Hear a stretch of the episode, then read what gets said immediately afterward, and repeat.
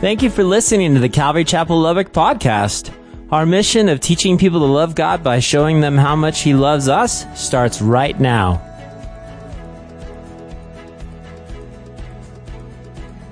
candidate Franklin Roosevelt promised, quote, I have said this before, but I will say it again and again.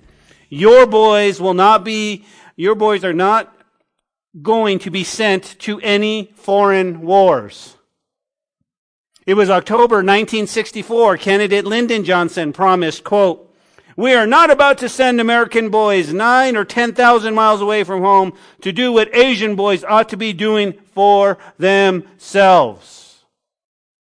Both quotes, and no matter how thin you slice it, is still baloney, basically, by Gene Arbetter, This was, church, this was used to, polit- we're, we're, we're used to politicians not keeping their campaign promises and the outrageous quotes that hardly bother us. Because we know in 1940 and 1964, we know that was a promise that was broken. But what does bother us greatly when someone we love or someone we trust fails to keep an important promise? You go, how's that? Well, when we listen to campaign promises, we go, yeah, yeah, yeah, they're going to promise they're on the political trail. But really, when it hits home, when it strikes a nerve in our heart, is when we, when, when someone we love and someone we trust, they, they fail to keep an important promise. When they say, I promise to love you in sickness and in health, for richer or for poorer, and to keep myself ever and only for you till death do us part. When those kinds of promises are broken, guys, it leaves a pail of, of grief, a trail of grief and pain. I think about it like this if I were leaving on a long trip and I entrusted you to a rare family treasure, which you promised to keep safe for my return, I might be a bit angry only to return and find that you had sold it in a yard sale. You broke your promise. Church, listen, we are hurt when people fail to keep important promises. We're grieved and we're hurt. We don't understand. Oh, sure, Pastor, we're used to political promises, but what, what about when it comes to when we promise each other? And then more than that, church, what happens? And what about the promises of God? If we're going to entrust our soul for eternity to God, it's important to know that He keeps His promises. Now, here's the rub. You go, what's that, Pastor? Most of us have had an experience of being disappointed with God. You go, what?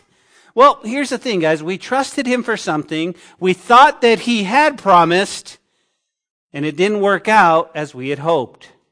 And whenever this happens, it is we, not God, who are mistaken. We somehow fail to understand or properly apply his promises. But when it comes to eternal destiny, it is crucial that we properly understand and apply God's promise of salvation. Listen, church. It is vital for you and I to understand. It is vital for you and I as we grow in the grace of our Lord to understand that God does keep his promises. But it's our responsibility to know and apply His Word in our lives. You go, well, how so? But let me, let me say this, right? Promises, I mean, promises are funny things, aren't they? Promises? You go, what are they? Well, let me say this. Promises are easy to make and often easier to break. But they're generally hard to keep. I promise. Church, let's face it. Sometimes keeping promises really is hard. And maybe that's the part of the reason why so many people break them. And of course, I believe there's other reasons why promises are broken. And it was a fellow by the name of Machiavelli who wrote this quote, The promise given was a necessity of the past. The word broken is a necessity of the present. Perhaps they gave their promise to get something they wanted, but now that they have it, they no longer feel the need to honor that promise. Or perhaps when they gave their promise, they really intended to honor it, but now that their situation has changed, they realize that keeping their promise will be, de- will be detrimental to them. But breaking it will be advantageous to them. So what do they do? They break their promise. It got me thinking about the Word of God. And when it comes to the promises of God, there's one thing we need to note. Church, listen, God never breaks his promises. He never breaks them. And that's where we pick up our study this evening. Remember what we talked about last week. We started a brand new series called Foundations. We're in the book of Ezra, and we realized that we're going to go verse by verse by verse. And, and when you look at chapter two, you're going to go, wow, that's just a bunch of names. But remember what we talked about, okay? Let's just kind of put it in context. The book of Ezra is one of spiritual renewal. Go, how so? The people are coming home and here's what they're doing. They're coming home and they are going to build the foundation in the temple of God. But what God's going to do is something even more incredible. He's going to build the spiritual foundation in each one of them. You see, the book is basically broken up this way. If you're taking notes, it's in two sections. Chapters 1 through 6, guys, deal with the initial return of the remnant from Babylon under the leadership of Zerubbabel. Now, if you're taking note, his Babylonian name is Sheshbazzar. Sheshbazzar. Okay, and you go, what do you mean? Well, you remember Shadrach, Meshach, and Abednego. These were Babylonian names to their Hebrew names in the same well, in the same way. Zerubbabel's going to come in, but when we look at him in Scripture, he's actually going to be called Sheshbazzar. And he comes back in leadership about 538 BC with the aim of doing one thing, restoring the temple. You go, well, what happened? Well, before we find out what happened, remember, the project began about 536. And, and, and any time you want to build your walk with God, the same thing that happened back in scripture is going to happen to us. You go, what's that? Opposition happens. Right? They come in and they start to build the temple. Opposition quickly arose. What happened? Like a lot of people, they abandoned the temple project. They, you, you gotta understand what's going on. They're coming back. Yeah, we're gonna build the house of our God. Yes, the foundation. People go, no, you're not. And there's all this opposition. For 16 years, they stopped the work. And I wonder how we could apply that to our lives.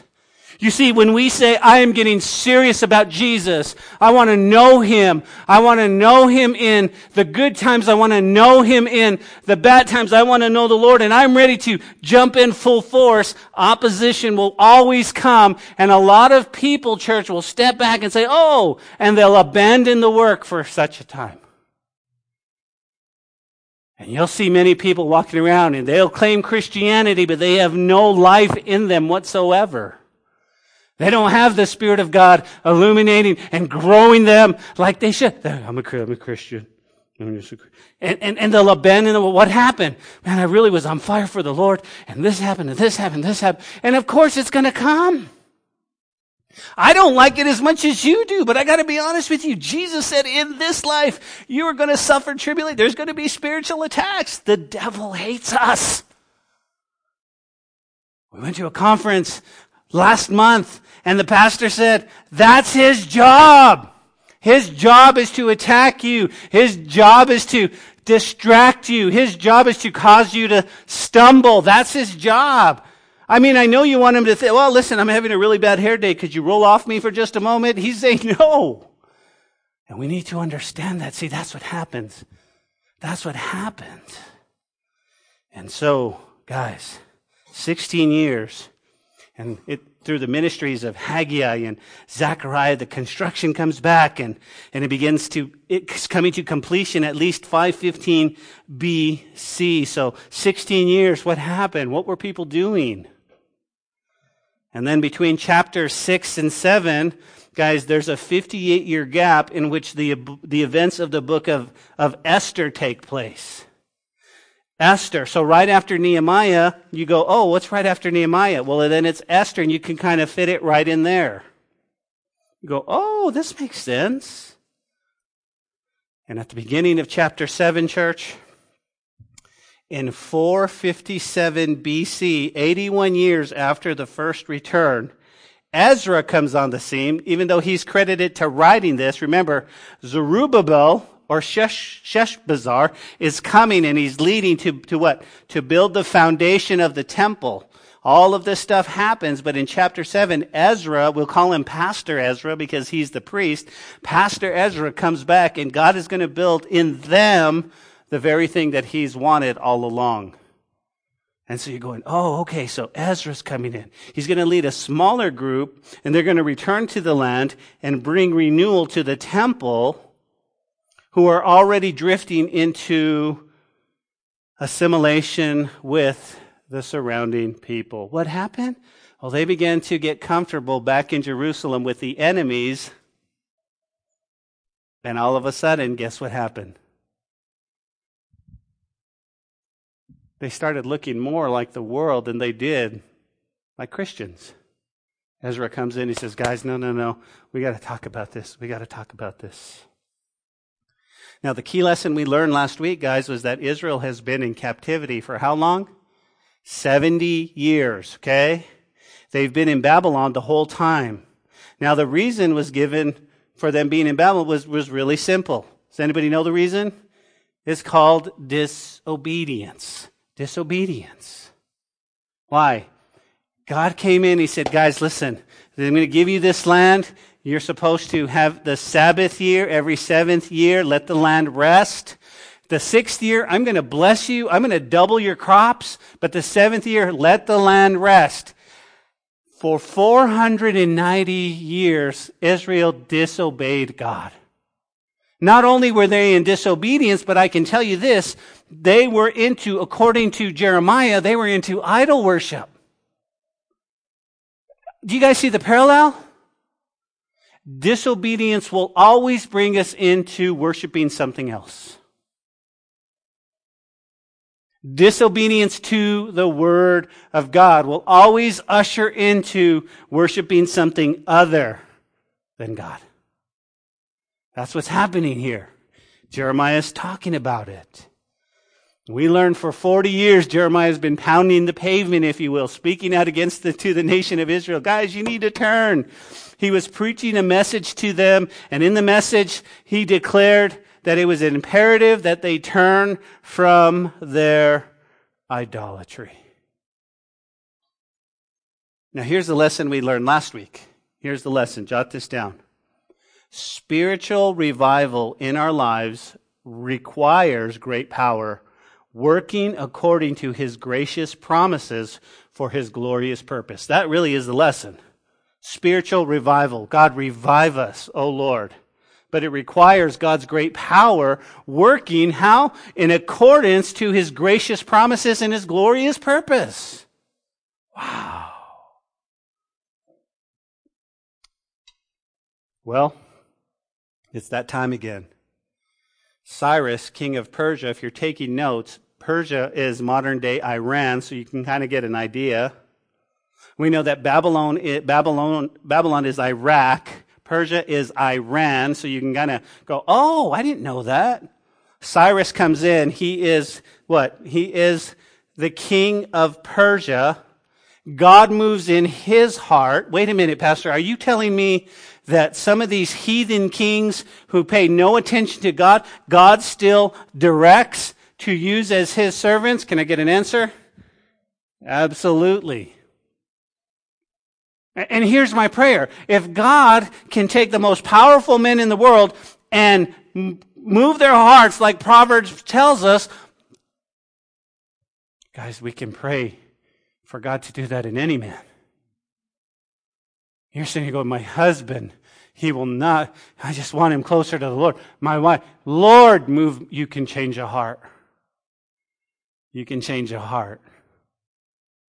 Well, Ezra, I mean, I'm sorry, Cyrus.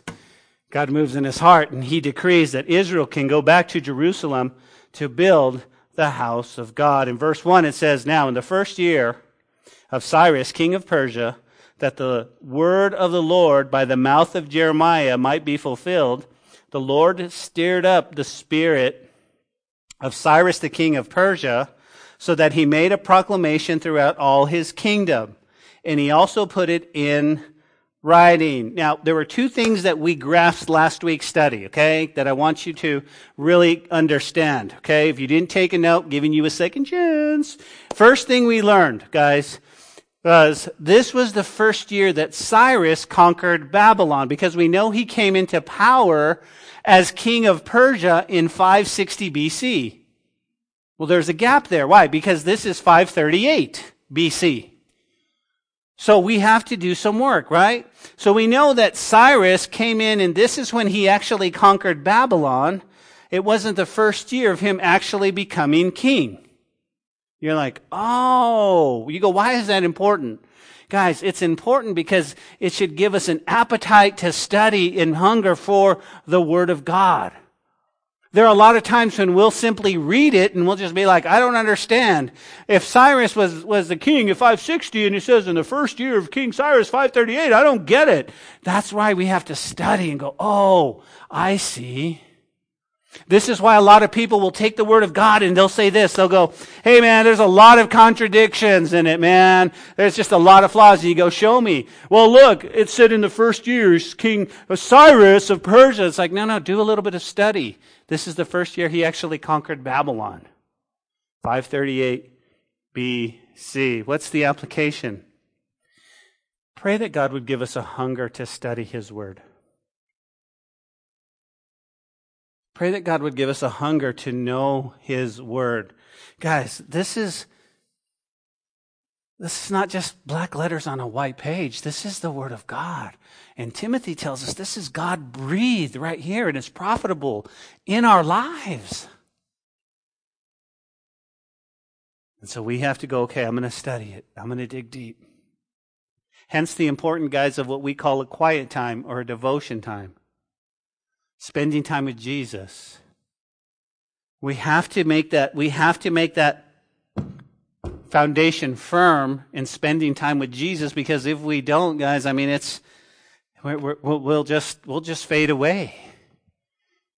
You know, Pastor, I'm not even sure what a quiet time is, but listen, it's when you spend time just talking to God and reading His Word. Now remember, it's not a, it's not a monologue.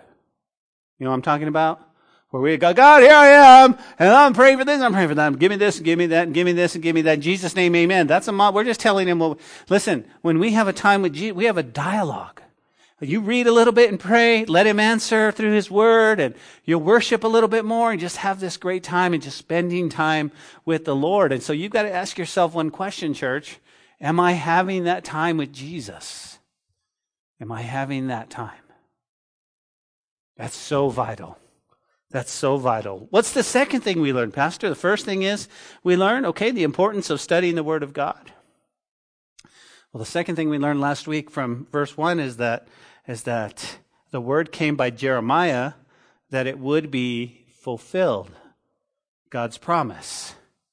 You go, how so? Well, jot this down if you're taking note, we don't have time to go through that. We did last week. Jeremiah 25, 12, this is God's promise. He says, Then it will come to pass when 70 years are completed that I will punish the king of Babylon and that nation, the land of the Chaldeans, for their iniquity, says the Lord. And I will make it a perpetual desolation. You go, what? What did he say? Daniel's reading this and he goes, Here's the promise. We're only going to be in Babylon for 70 years. This is the promise. We get to go home. We get to go home. We get to go home.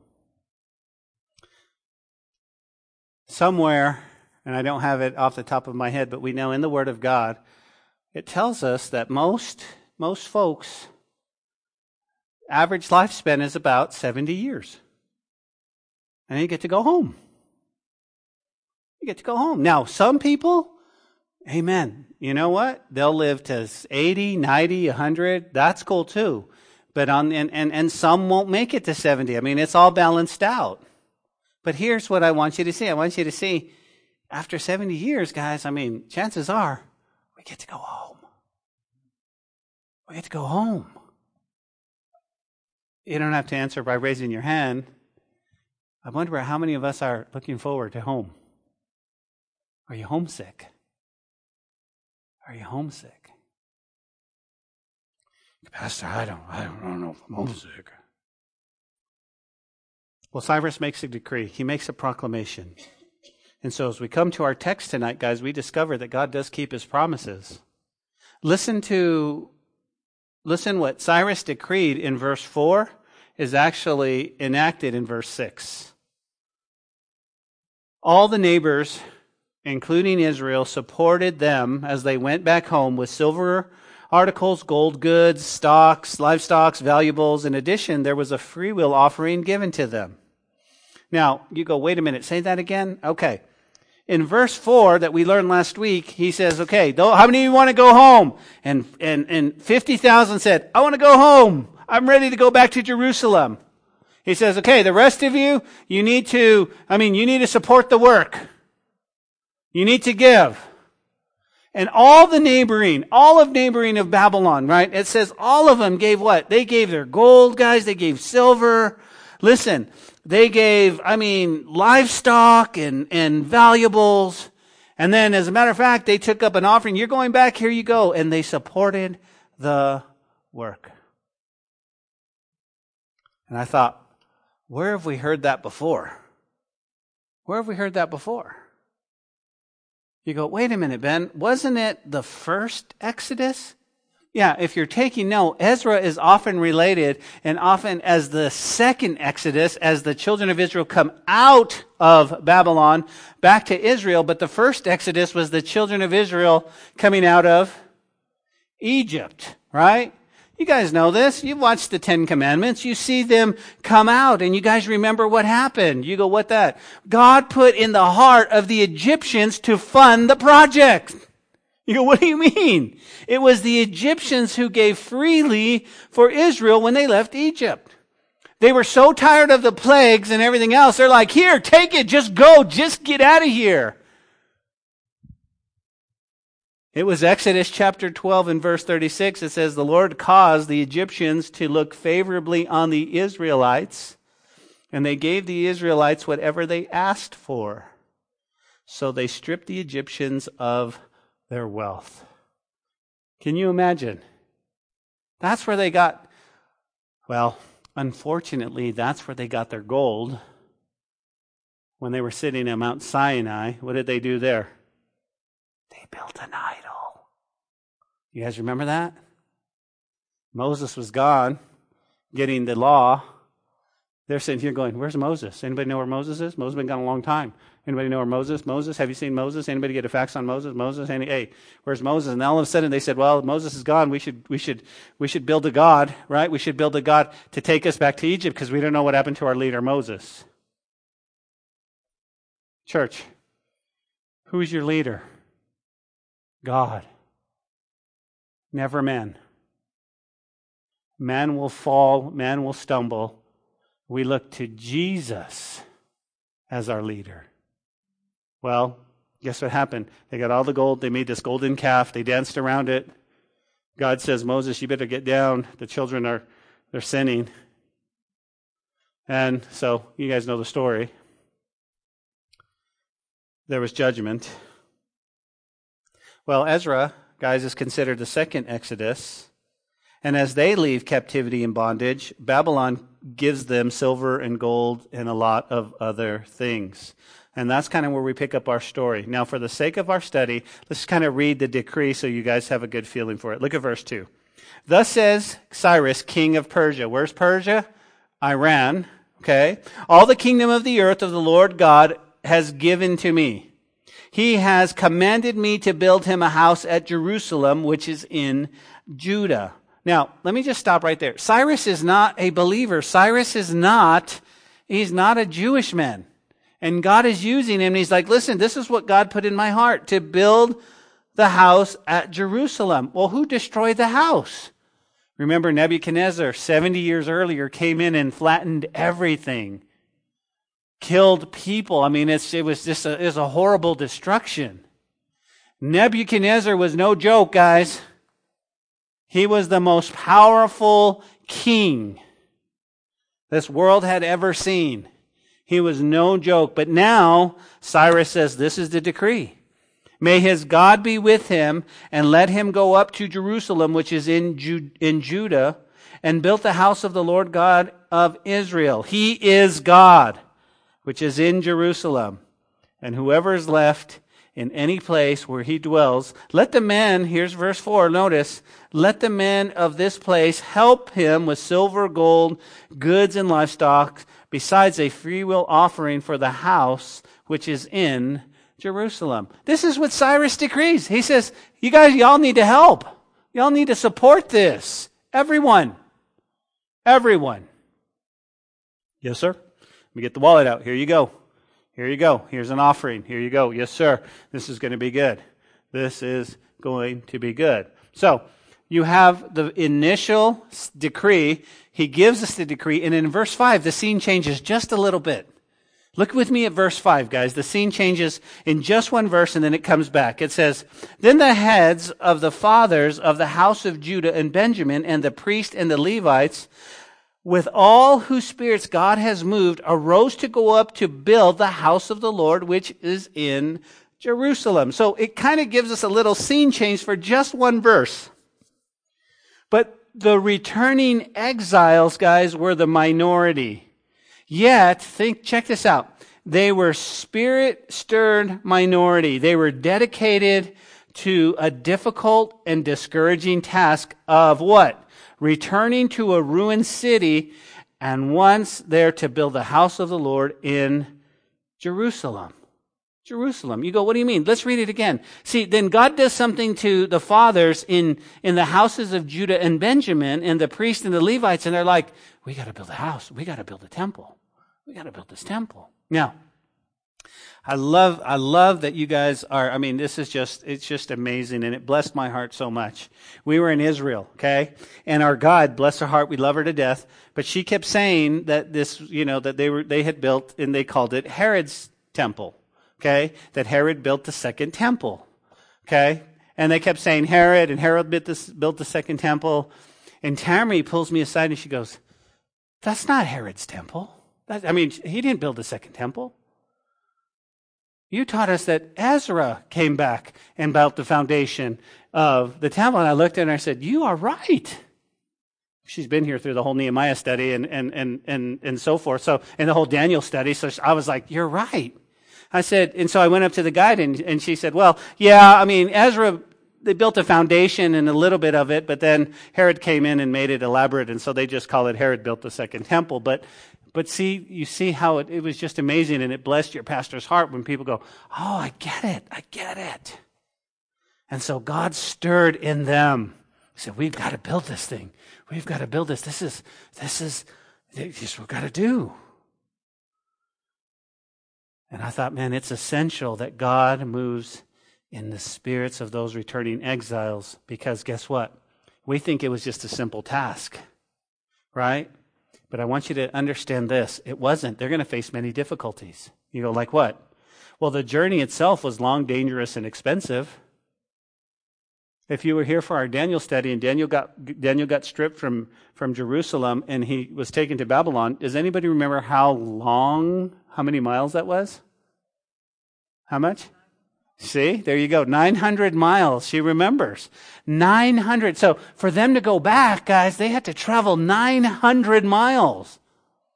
I mean, even in a car, that's a lot. Even in an airplane, that's a lot, right? Well, it's a couple of, it's two and a half hours, but none, well, let's see. If you go 500 miles an hour, then probably a couple of hours, but, but walking? You go, what else? Well, they're returning to a city in its ruins with no proper homes, roads, or city institutions. They're coming back to a bunch of rubble. Notice also that they didn't have the materials that they needed and the resource. And they didn't all return to Jerusalem, but it spread out all over the, of, the, the, the province of Judea.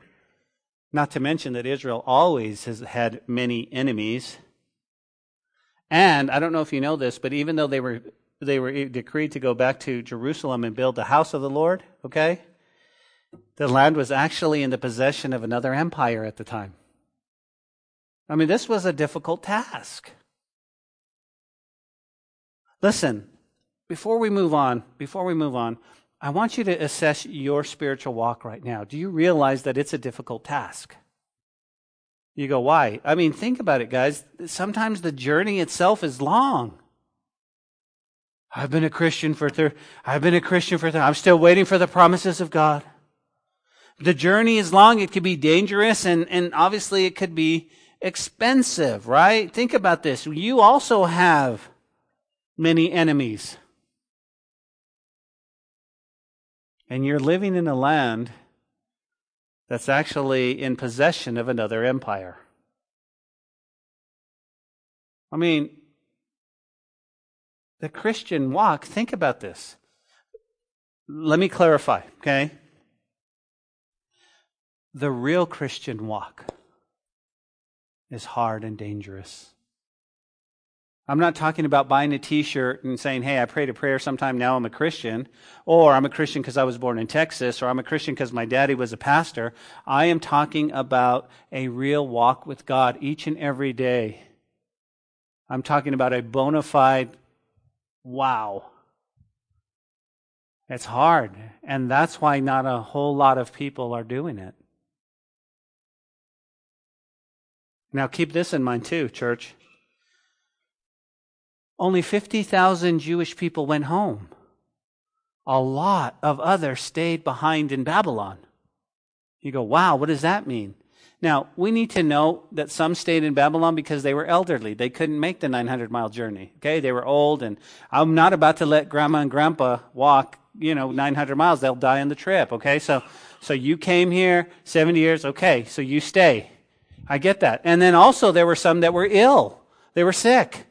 And so they, you know what? You want to, I'm going to go back. I don't feel so good. No, you stay in Babylon. We get that. Not to mention, I mean, remember, it's a 900 mile journey back. But let me say this to you before we move on, guys. One of the saddest reasons that the people became, that the people stayed in Babylon, you ready? Jot this down. They became really, really comfortable there in Babylon. God told them, go make a living. You're going to be there for 70 years. But they got really comfortable. You go, well, what does that mean, Pastor? What does that mean they got really comfortable? Guys, first and foremost, they didn't want to go home. They looked at their lives there in Babylon and said, things are good here. Things are way good. I mean, I've got money in the bank. Man, I got a nice house. I got nice things. I got a great job. Why would I want to go back to Israel? Why would I want to go home? Why would I want to go build this thing? No, no, no, no, no.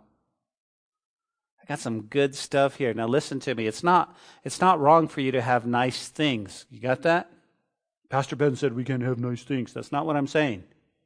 But what I am saying, guys, is when those things have you and keep you from all that God has for you, then it becomes once again probably an idol. Probably an idol. So 50,000 people, that's the first thing. Number two, think about this. God only always uses a small remnant of people to do his work. Right? You go, what do you mean? Well, think about this. The more people who went back to build the house of the Lord, the more man would take its glory. Well, we did this. And that's how man is. And so God will always use the minority because then again, God gets the glory. I mean, it's just like, it's, it's, it's just like I was thinking about this when I was, when I was studying. I was thinking about like, like our, our event last night.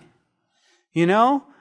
We had some great servants, but only a handful. I mean, it wasn't, I mean, we didn't have the resources of a mega church and then, but, but, but, but we pulled it off because God got the glory.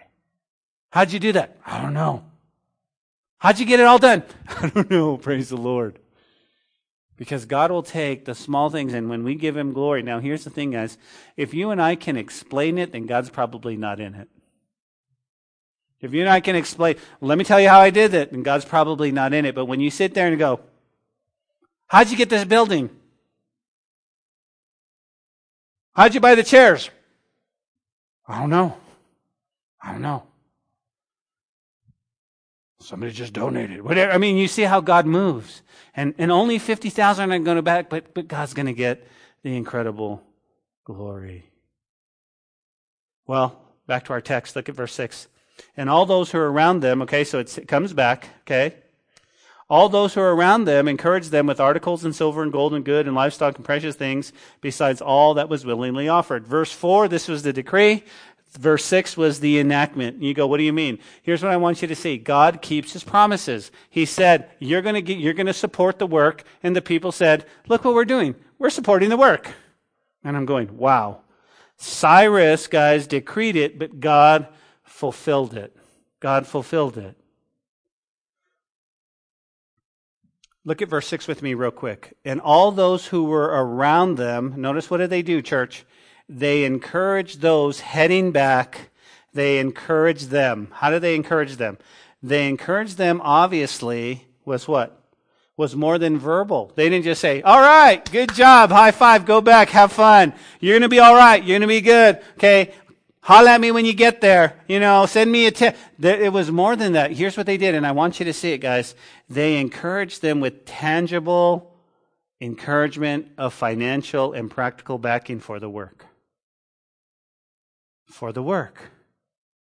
We can imagine that many of those who decided to stay in the lands of exile were, were still happy that others were going back to build the house of the Lord, and they wanted to support that work. They wanted to support that work. God keeps his promises. Amen? You go, what do you mean? Well, I told you to turn to Jeremiah 27. Let me show you something on Jeremiah 27. You should be there right there. Pick it up in verse 21, real, two verses real quick, but I want to show you that God keeps his promises. He says, Yes, everybody with me? Yes, thus says the Lord of hosts, the God of Israel, concerning the vessels that remain in the house of the Lord and in the house of the king of Judah and Jerusalem. They shall be carried to Babylon, and they shall be there until the day I visit them, says the Lord. Then I will bring them up and restore them to what? This place. This place. Jeremiah is prophesying that the articles, right, the articles in, that's used in the temple of God were going to be taken out of the temple and stored in Babylon. That's what happened. Nebuchadnezzar took the articles. You go, I'm not sure he said that. Second Chronicles, guys, Second Chronicles, right 36, right as it comes in, you'll see, if you'll read that, I don't have time to read it, but you'll see that it comes in and it says that they took the articles. And you go, well, what was the point? Here it is. You ready?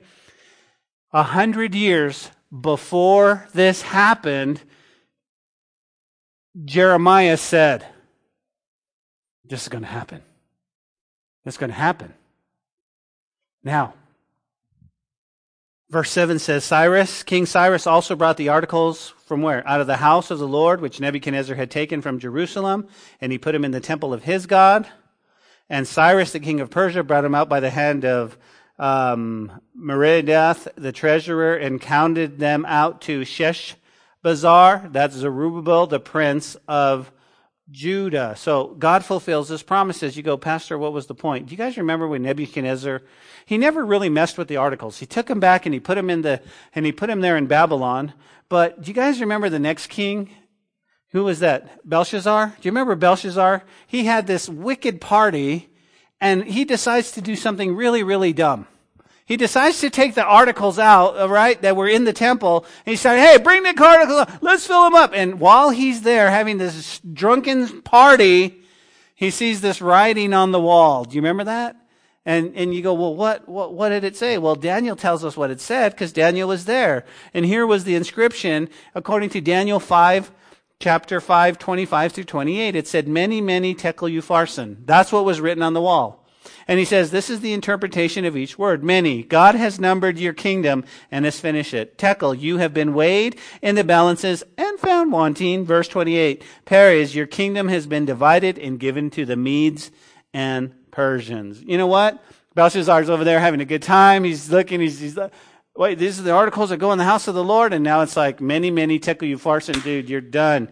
You are what? Your days are numbered. And he died that night. Now, In these final verses, guys, we learned that they just itemized the articles. It totaled 5,400, of which 2,499 were listed in verses 9 and 10.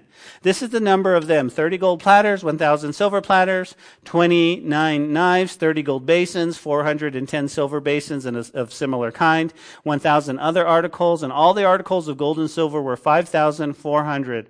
All these Sheshbazzar took with the captives who were brought back from Jerusalem. Now, here's what I want you to understand, okay? Number one, we get that God keeps his word. You get that, right? Number two, God is very interested in details. Why?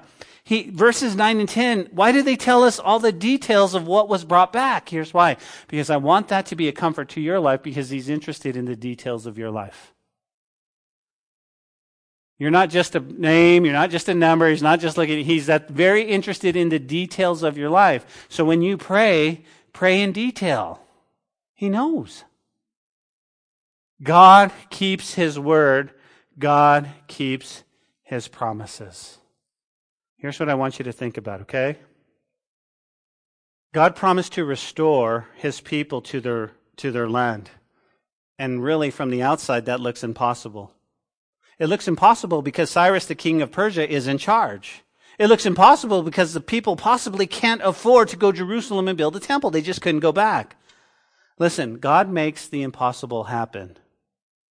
God stirs up the spirit of men. Now, here's what I want to do, guys. For the rest of our time, let's go ahead and explore um, really quick some application from our text, okay? And Josh can kind of make his way up here as we'll move right into communion. Number one, jot this down God makes the impossible happen.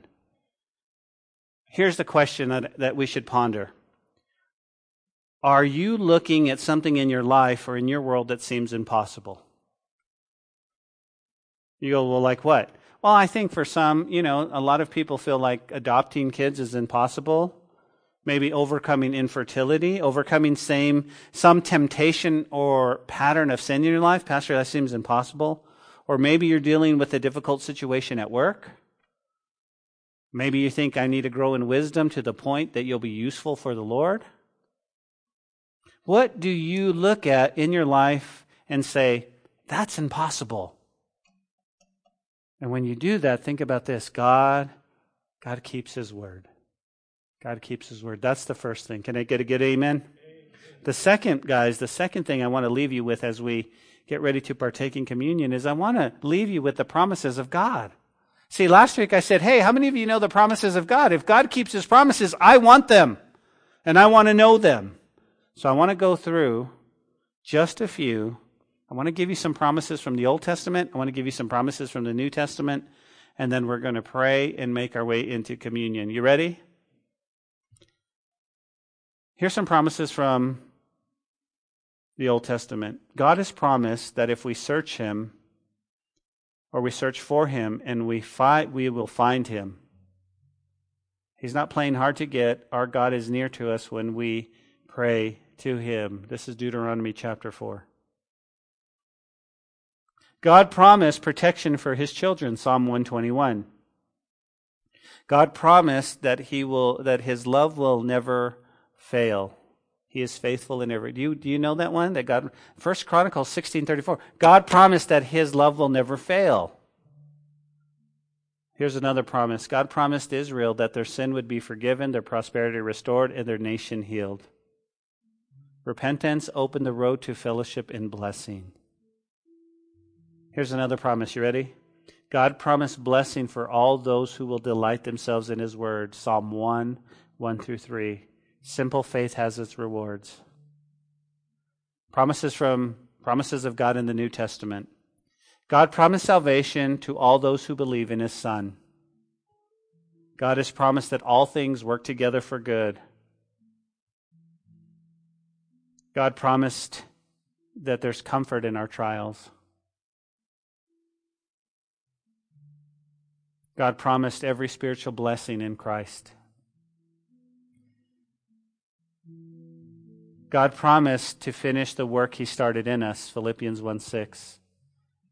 God does nothing in half measures, half measures. He started the work in us and he will be sure to complete it.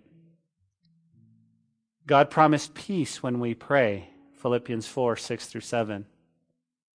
His peace is protection. It will guard your hearts and your minds through Christ Jesus. God promised to supply our needs. Matthew 6:33, Philippians 4:19. Last but not least, these are these are promises that Jesus Jesus promises in the gospels. Jesus promised us rest. The burdens are lifted at Calvary. Jesus promised uh, us an abundant life to those who follow him, John 10:10. 10, 10. Jesus promised eternal life to those who trust him. The good shepherd also promised to hold us securely. No one will snatch them out of my hand, he says. And Jesus promised that his disciples power from on high. And this power, they would turn the world upside down. Jesus also promised that one day he'd return for us. And from then on, we will always be with him. Guys, listen, when it comes to the promises of God, God never breaks his promises. And that's what I want to leave you with. Father, we thank you for your word, Lord, and the truth in your word. And we love you. Tonight, as we partake in communion, God, as we worship you, we know that you are here with us. And we love you. And we thank you. Listen, at Calvary Chapel, we have what you call open communion. And what that means is that you don't have to be a member of our church to participate in communion. But what we do ask is that you are a member of the body of Christ. You go, what does that mean? That you are a born again, spirit filled believer in Jesus. If you are a born again, spirit filled believer in Jesus, you are born again, just like he said. You go, what does that mean? That you're a Christian. The table is open to you. If you are not a believer and you want to be, then you came to the right place. Because Jesus says, listen, you just need to come to me and all your sins will be forgiven. And I will wash you. And I will wash you clean. And I'll put my life in you. And you will always be with me. So as Josh leads us in worship, guys, take a moment to pray. And then when you're ready, come on up Pray with each other, love on each other. If you're here tonight and you have never given your life to Jesus, and you you are here and you're like, I, I'm on the road, I don't know where I'm going. I don't know that if I died today that I would I would go to heaven, but I want to. I just don't know how, Pastor. Well, I want to give you an opportunity.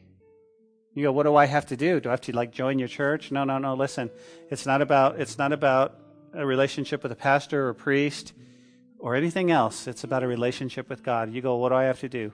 In a moment, all you have to do is just lift up your hand and we'll pray for you. And we'll lead you in a prayer, a prayer of salvation, a prayer of faith. And you surrendering your life to Jesus. You go, what happens? God is going to come in and He's going to give you a new heart and He's going to do an incredible work in your life, but you have to be willing to surrender. Right where you're at. So, with every eye closed and every head bowed, I just want to ask before we move into this time is there anyone here that would say, Pastor, I think you were talking to me? I think I want to give my life to God once and for all. I think I want to be a Christian. I want to, I want to follow Him. I want to take communion, but I want to make sure that I'm a believer. If that's you, will you just lift up your hand so I can pray for you? Just want to give you an opportunity for you to surrender right now and you say, wow, okay, and just lift up your hand and go, Pastor, pray for me. No one else will see. Just lift up your hand. Thank you, Lord. Let's worship the Lord.